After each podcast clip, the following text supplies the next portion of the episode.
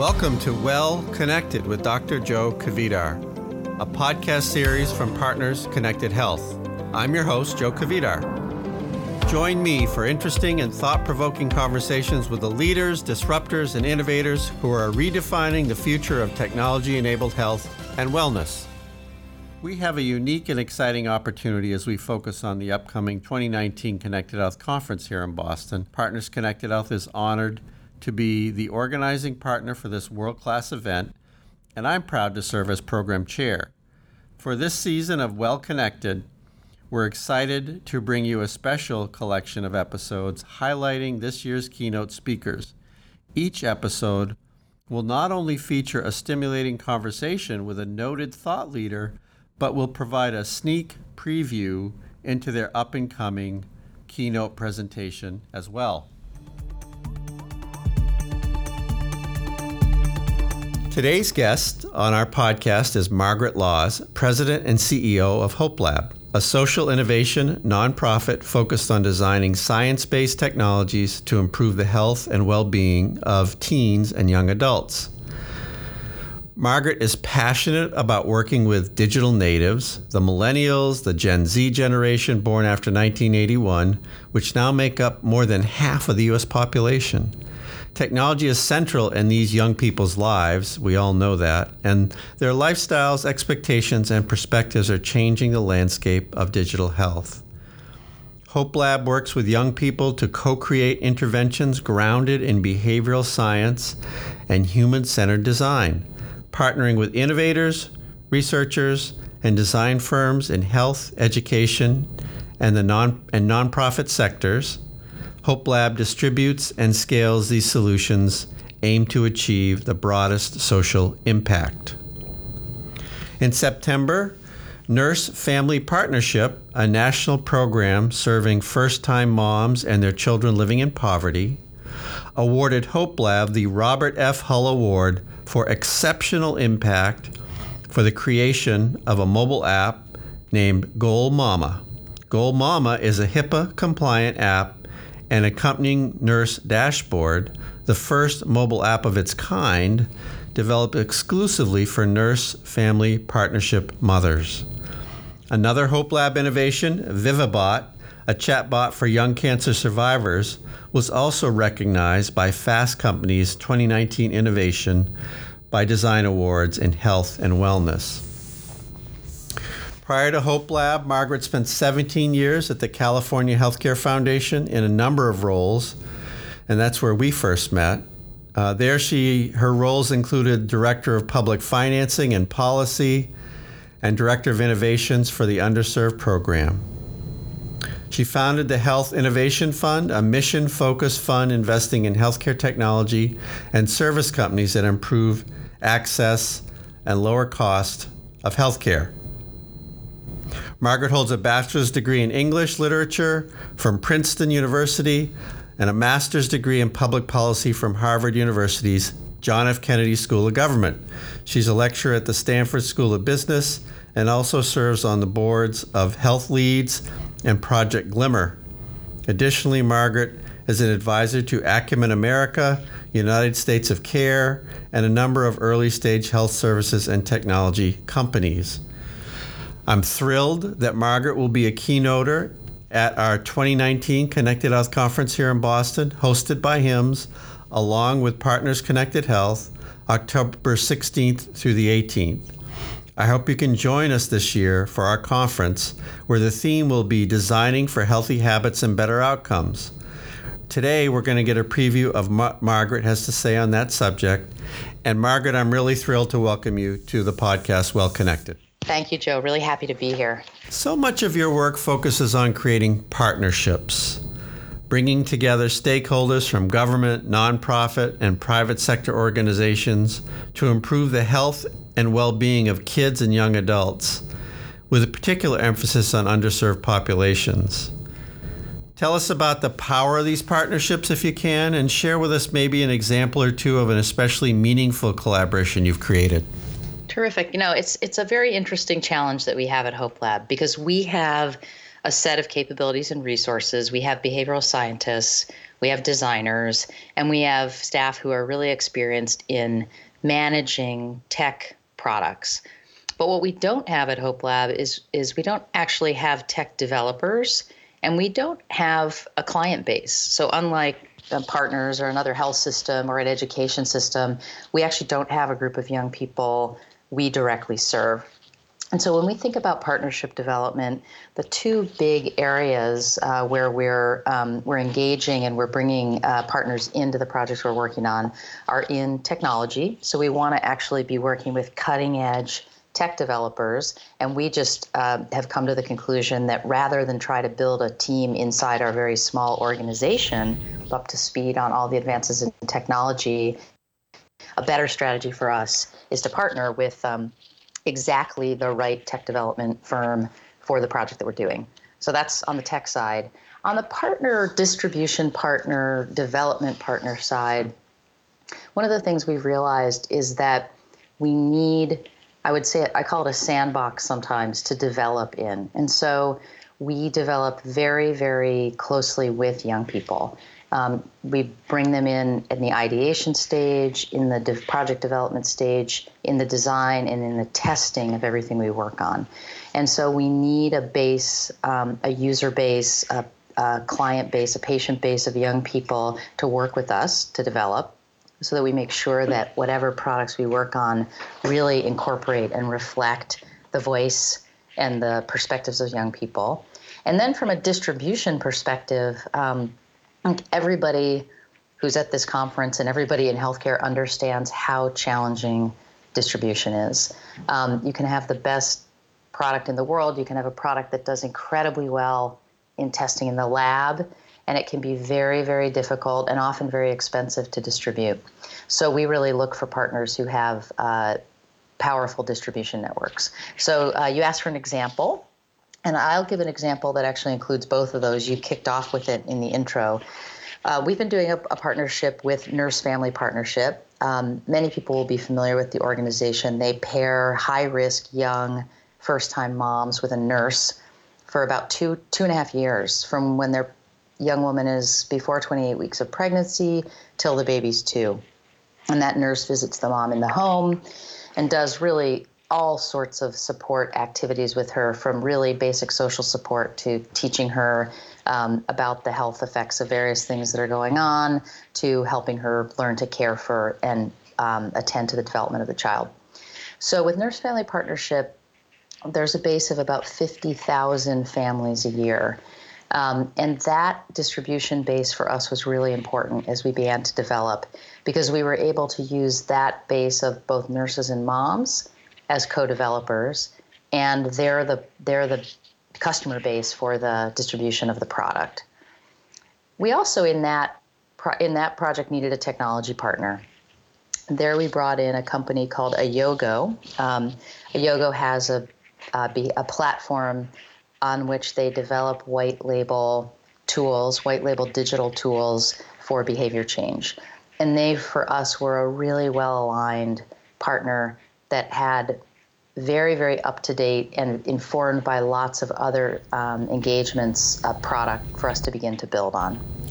That's a that's an excellent example, and, and I can tell just from listening to you, it's uh, it's all part of a, a, a broad strategy that you use, which is I think so useful for our, for our listeners to to hear how you're how you're viewing it as the leader of the organization. So well done. The tagline for Hope Lab, inspired by hope, realized by science, adds the elements of behavioral science and user-centered design combined with those partnerships to deliver on that hope.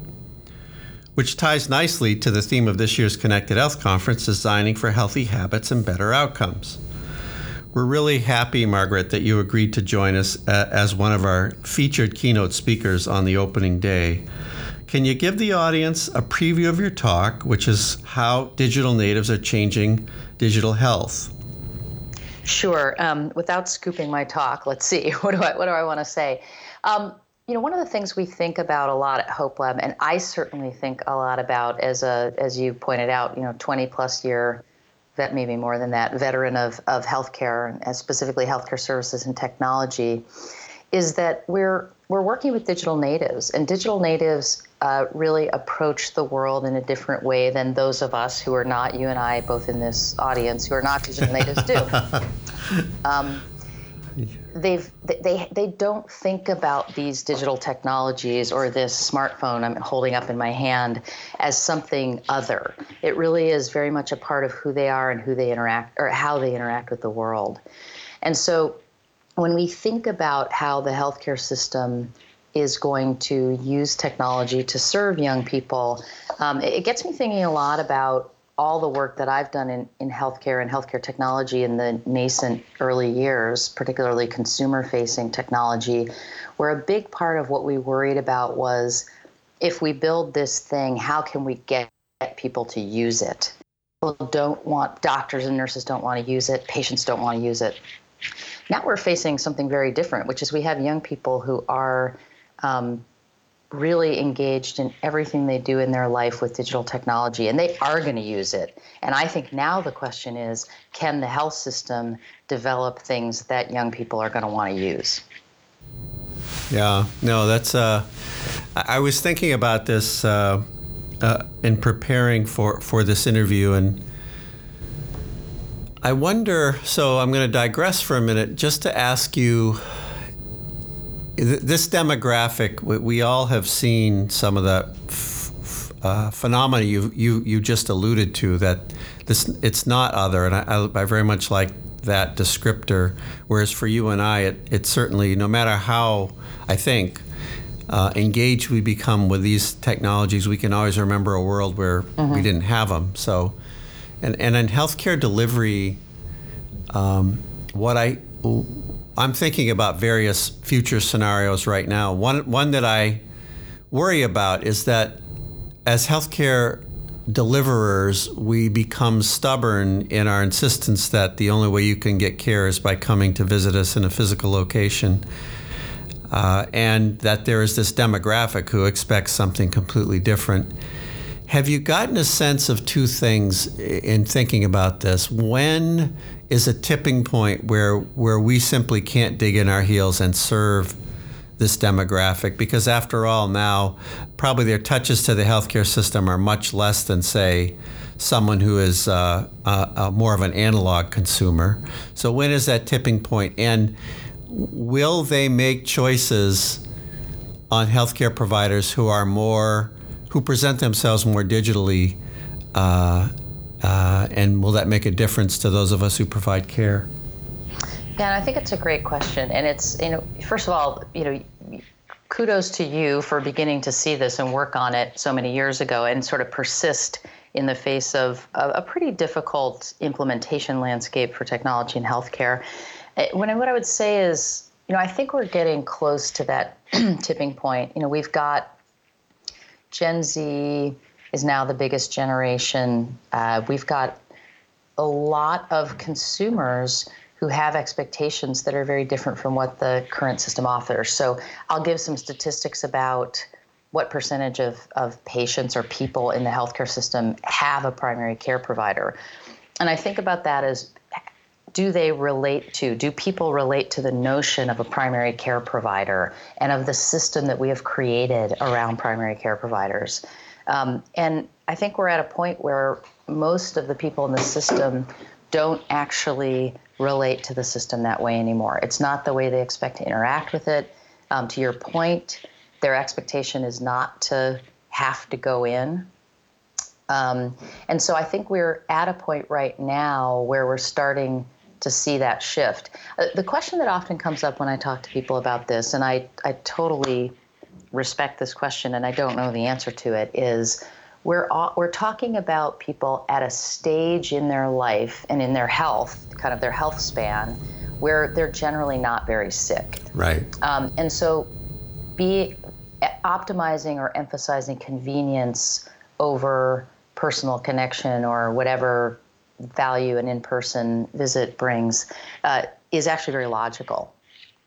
And I think the question that often comes up is, hey, you know, when these when this group of people gets older and sicker, which unfortunately they're going to because right. the, yeah. the, trends aren't looking very good, um, will they still behave the same way? Um, and I, I think we don't know the answer to that, but we do know that they will believe, at least I believe, that they'll behave in a way that's consistent with the way they're living the other aspects of their lives. And so I think no matter what, there will be a very strong expectation for a system that provides a lot more convenience and service orientation than our current system does. Um, and I think we're starting to see models emerge that are responding to that. And yeah. some of them are purely digital models, and many of them are hybrid digital in person models that, that kind of flip the current paradigm where the mm-hmm. assumption is digital unless it absolutely has to be in person instead of the assumption being it's in person unless somebody opts for digital. Oh, I like that, and I agree with you, and I see that that happening. It, it's uh, it's it's fun to watch it evolve. I, I uh, completely agree. Well, well, we'll certainly look forward to hearing more about that in in uh, just a couple weeks when when I see you in person at the conference. Looking forward to it. The research team at Hope Labs brings expertise in psychology, neuroscience, social work, and public health to advance the innovation process and create a clear and measurable impact on the health and well being of teens and young adults. Can you describe the process you follow in product development? Sure. And if it's okay, I think I'm going to digress for a minute um, into a little bit of the history and the founding of Hope Lab because I think it's relevant to this question. Um, so Hope Lab was founded by uh, and is continues to be funded by Pierre and Pam Omidyar, founders of eBay, and it was initially founded with the idea of creating a digital intervention, a game actually, to help young people with cancer and to help address a problem, which was that despite the fact that they're overseen and supervised and cared for by, by both parents and providers, healthcare providers, young people with cancer were not and are not taking all their chemo and antibiotic meds. And so Hope Lab was really started to think about would is there a way that a technology, in this case, in Pam's idea, was a video game, could help with this. And I think, like a lot of people developing digital health tools initially, the idea was, well, if you can make if you can make it engaging enough for young people to understand what's going on inside their bodies, then they'll take their medication, right? If you can help, if you can make it interesting enough for them to learn about why what's going on and why it's important for them to take this pill, they'll take it. It turns out that was not the case. it turns out that there was a much, as you know, right? You laugh, but there was a much deeper psychological relationship between taking the pill, being a kid with cancer, um, and what relationship that medication and the identity of being a cancer patient or being a person with cancer had. And so, what's interesting, what we try to do at Hope Lab and started with that project and carry forward is to bring a behavior change and behavioral science perspective to the work that we do and to really deeply understand what's going on psychologically and, and sometimes from a neuroscience perspective with a person uh, as it relates to the health behavior we're trying to impact. And then human centered design, as you know, engages deeply at the human level to try to understand um, those behaviors and needs and desires and to design in relation to those. And so our process at Hope Lab, you know, we've got a team of behavioral scientists and we have a team of designers, and they work together in a very iterative process to develop hypotheses and uh, an impact pathway, a, an idea about what we're what be what health behavior we're trying to impact, what psychology informs that health behavior, and how technology might relate to that psychology. And the design team is out very actively interviewing, observing, and working with young people to understand, you know, how do they articulate what's going on with them? How do they think about it? How do they experience it in their day to day life? And then those two teams work iteratively through a design and development process, testing all along the way and uh, the projects that we do culminate or don't culminate they they have a, a spot where we typically do you know some sort of a controlled trial um, in all the products that we do we do that before they go out to market but but up until that point there's a lot of iterative work and we actually have a process we've got information about it up on our website about how we integrate the research stream and the design stream throughout the ideation, uh, design, and development process. It's fascinating, and and uh, I remember uh, hearing from your well, it's your team now. When I when I originally met the team, you weren't uh, in your position, and uh, I remember those days when people thought that games were the answer. Mm-hmm. Um, I also it was chuck. The reason I was chuckling was because I have a phrase that I sometimes trot out that uh, education does not equal inspiration. Right. And, Perfect. that uh, is well said. And uh, I, well, you know, it's interesting because we as healthcare providers, I think, need to hear that every day because we think, oh, wait, if I just tell you all about your heart, you'll understand why you need to cut your cholesterol intake. And it's just not the way it works, as you say. So, congratulations for moving that ball forward. We need as many people working on that as possible because at the end of the day, I, I do think, well, last I checked, about 70% of our costs are, uh, in this country anywhere, are lifestyle related. And uh, changing lifestyles is a big deal and it involves inspiration uh, more than education. So well done. Thank you.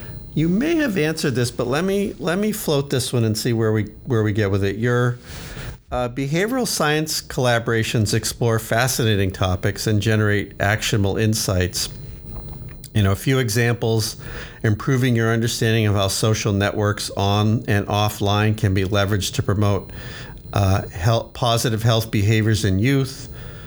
A project to develop an algorithm for an app that can more quickly and efficiently identify which real world social behaviors contribute to biological and psychological resilience. A new and improved social media based measurement of loneliness. And several programs studying if, quote, acts of kindness, end quote, can improve health. It's really fascinating work. Can you tell us just a little bit more about how you choose research topics and how you go about uh, pulling these things together? Sure. Uh, thanks for bringing that up. It's a really exciting part of the work that we do, and it's it's the place where we try. We, we think of it as our translational science portfolio. So we're really trying to work with leading researchers around the country and around the world who are are doing cutting edge work in the areas that are really relevant to and impacting the work that we're doing in the lab. And you gave a bunch of examples of those things. I think right now there's a, a really strong interest in, you know, now that we've got incredible power in natural language processing and machine learning, data science, a really, really strong interest in trying to understand what we can learn from all of this digital data that's available. Um, and again, in our case, about young people and generated by young people. And so, you know, as we do the projects that we do in the lab, as we work on trying to develop technology interventions and scale them, really understanding how the power of data science, the power of the information that's out there in the world that people are generating. People are telling us what they believe, what they think. They're, that, that data is all out there, and you know, until now, it, we really haven't been able to harvest that and and use it. And so, I think one of the big areas that we're looking at and places we're spending time are in how that uh, those new ways of uh, analyzing and interpreting data can be brought back in through a translational science perspective to the work that we do. Um, there's some other work that we're really excited about kicking off. Um, I think I'm scooping us, but kicking off next summer, which is bringing together data scientists and social scientists. So, again, thinking about questions in social science and expertise in that realm and the expertise in data science and how we can bring people with those two deep areas of expertise together to work on problems of uh, health, well being, and behavior of teens and young adults.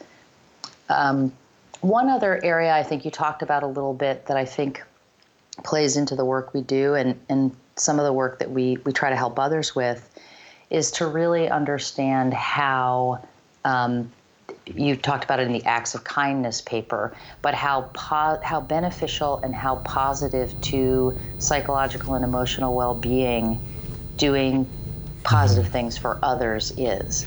And again, how do we build something like that into the tools and technologies that we develop. And you know, it's a pretty hot topic right now, which is how can we all collectively as a society help the online experience that people, especially young people, are having be a more positive emotional experience. So that's an area that's really top of mind for us. Yeah, as, as it should be. It's, uh, it's fascinating. You mentioned earlier that the organization is funded uh, uh, by a philanthropic, what sounds like anyway, a philanthropic initiative. Do you actually generate revenue? Do you sell products? Tell us a little bit more about how it works as a business. Sure, it's a great question, and it's a little little complicated, but I'll, I'll just go there and you can see what you want to do with it. So, so we are uh, funded by the family office the, of Pierre and Pam Omidyar. So we're, we're technically an operating foundation. Um, we have a staff of about 30 people. And the money that we get from uh, the Omidyar group funds the operations of the lab. A lot of the work that we do, so I gave you an example earlier of the Nurse Family Partnership Project, it's very difficult, as you know, to have a project like that happen without other support. And so when we go in to do a project, one of the things that at least I, I, try to be very attentive to is is there sufficient financial support in the project to get the work done? Because we're not a grant making foundation. We're not able to provide grants to the partner organizations, generally speaking, that we work with. So, um, what we're thinking about um, is how can we help generate or bring in additional financial support uh, when we need to.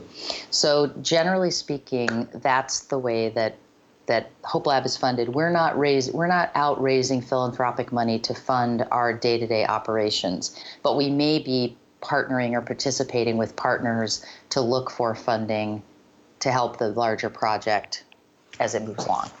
Um, our work, think of our work. Actually, it was interesting. Uh, David Olds from Nurse Family Partnership said to me one day, So it's interesting, you're a philanthropy, but instead of giving us a grant, you actually bring capabilities and expertise that we don't have and help us upskill and learn. Um, and you do that in place of what would otherwise be a grant. I think it's a good way to describe it. So it's an it's an in-kind expertise partnership. Uh huh. I like that. yeah. On the sales side, um, we we do engage we do engage in uh, selling. In fact, you know, we we sold one of our earlier products, Zamzee, to Welltok. We we sold um, Vivibot to Grit um, Digital Health, or not Grit Digital Health, but to a company called Grit G R Y T, which is a digital uh, organization that serves young people with cancer. What we are generally doing when we're making those sales is we are trying to get the solution into the home where it will have the most chance of being financially viable and sustainable and reach as many people as possible. So our goal is not to generate income or generate revenues. Our goal is really to generate the impact that the solution can have on young people and on, you know, hopefully on organizations in the field as well um, so we're we're always operating with the perspective of of that goal. But you you've heard me say this before. You know, people say this. You know, no no margin, no mission. if it's not financially viable and successful, it's not going to generate the impact that we want to see it generate. So, a big piece of what we think about when we put projects together is how this tool intervention product will be viable, sustainable, out in the market uh, when it's been through its testing and, and when through the work in the lab. That's uh, it may be complex, but what uh, explained with great clarity, and and uh, we, we we appreciate it.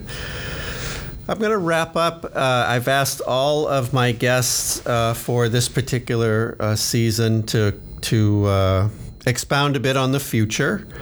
Uh, and I like to cap it. I like to say something in, in when I say future, I'm talking about something in the next three to ten years. I don't uh, I don't care much for the 25 year out uh, hand waving because anything will go. But what do you see coming up in the marketplace? What are the trends you see? What uh, uh, what challenges should we expect in terms of digital health and wearable technologies, and um, what can we learn from from what you're seeing?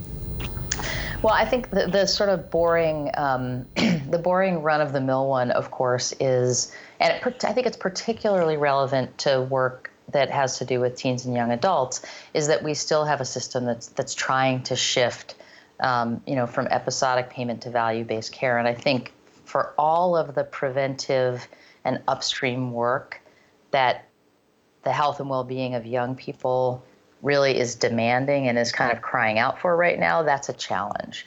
Um, and it's something that I think you know I'm acutely aware of and think a lot about, which is if if we if we see these incredibly troubling trends in mental well-being, mental health, and and physical health and well-being of young people, what can we be doing now um, that actually can help us uh, move towards, or or at least mitigate some of the some of the challenges that that's going to present us downstream and how do we think about moving towards a system where some of that uh, is funded and, and paid for uh, in, in what we do in healthcare. So I think there's there's a piece of it that is really the work on policy and payment, um, specifically focused on health and well-being of young people and, and trying to to you know push back some of the trends that we're seeing. In terms of digital technology, wearables, um, I think that the, the thing I'm most excited about is working with a generation where these digital technologies really are the way that they interact with the world and thinking about how we can harvest the efficiencies of being able to do a lot of what we do in health and well-being monitoring advising um, prevention work remotely and digitally in a way that uh, I think can both be really efficacious, but can also fit with the lifestyle of, of people we're working with. And so I think using, um, I don't know a better way to describe it than to say, you know, using this tool that young people have attached to the end of their arms all the time um, as a way to really reach them with relevant, timely, important information that can help them maintain better health. So I think it's a little bit of the vision of sort of the consumer at the center. And I wonder whether we, we won't, in the next three to five years, uh, be able to use technologies to really uh, shift towards or design a system that starts with the consumer and kind of starts with this vision. You know, we have a lot of pictures of it of sort of a young person holding this phone in their hand or this computer and really thinking about how to get positive health and well-being tools and messages to them through this through this uh, this thing they're carrying around with them all the time. Well, I, th- I, I, think we can. We're starting to see that happening, as as you alluded to. So, uh, I, I uh, completely agree with, with with all of that, and uh, I know you'll help create it. So, we look forward to watching that happen. Uh, Margaret, thanks for joining us today. It's been a real pleasure to chat with you. I'm really excited to see you in person in a couple of weeks and uh, to participate in our conference. Thanks for the opportunity. Really looking forward to seeing you and to uh, to really coming and learning from from everyone who's presenting in a couple of weeks. Great. Thanks for listening to Well Connected with Dr. Joe Kvedar. A special thanks from me personally to Tony McMillan, our engineer, and Lynn Josephson, our senior marketing manager, for putting this series together. If you enjoyed our show and want to know more, visit our website at partners.org forward slash connected health, all one word. You can find us on Twitter, Facebook, and LinkedIn at Connected Health.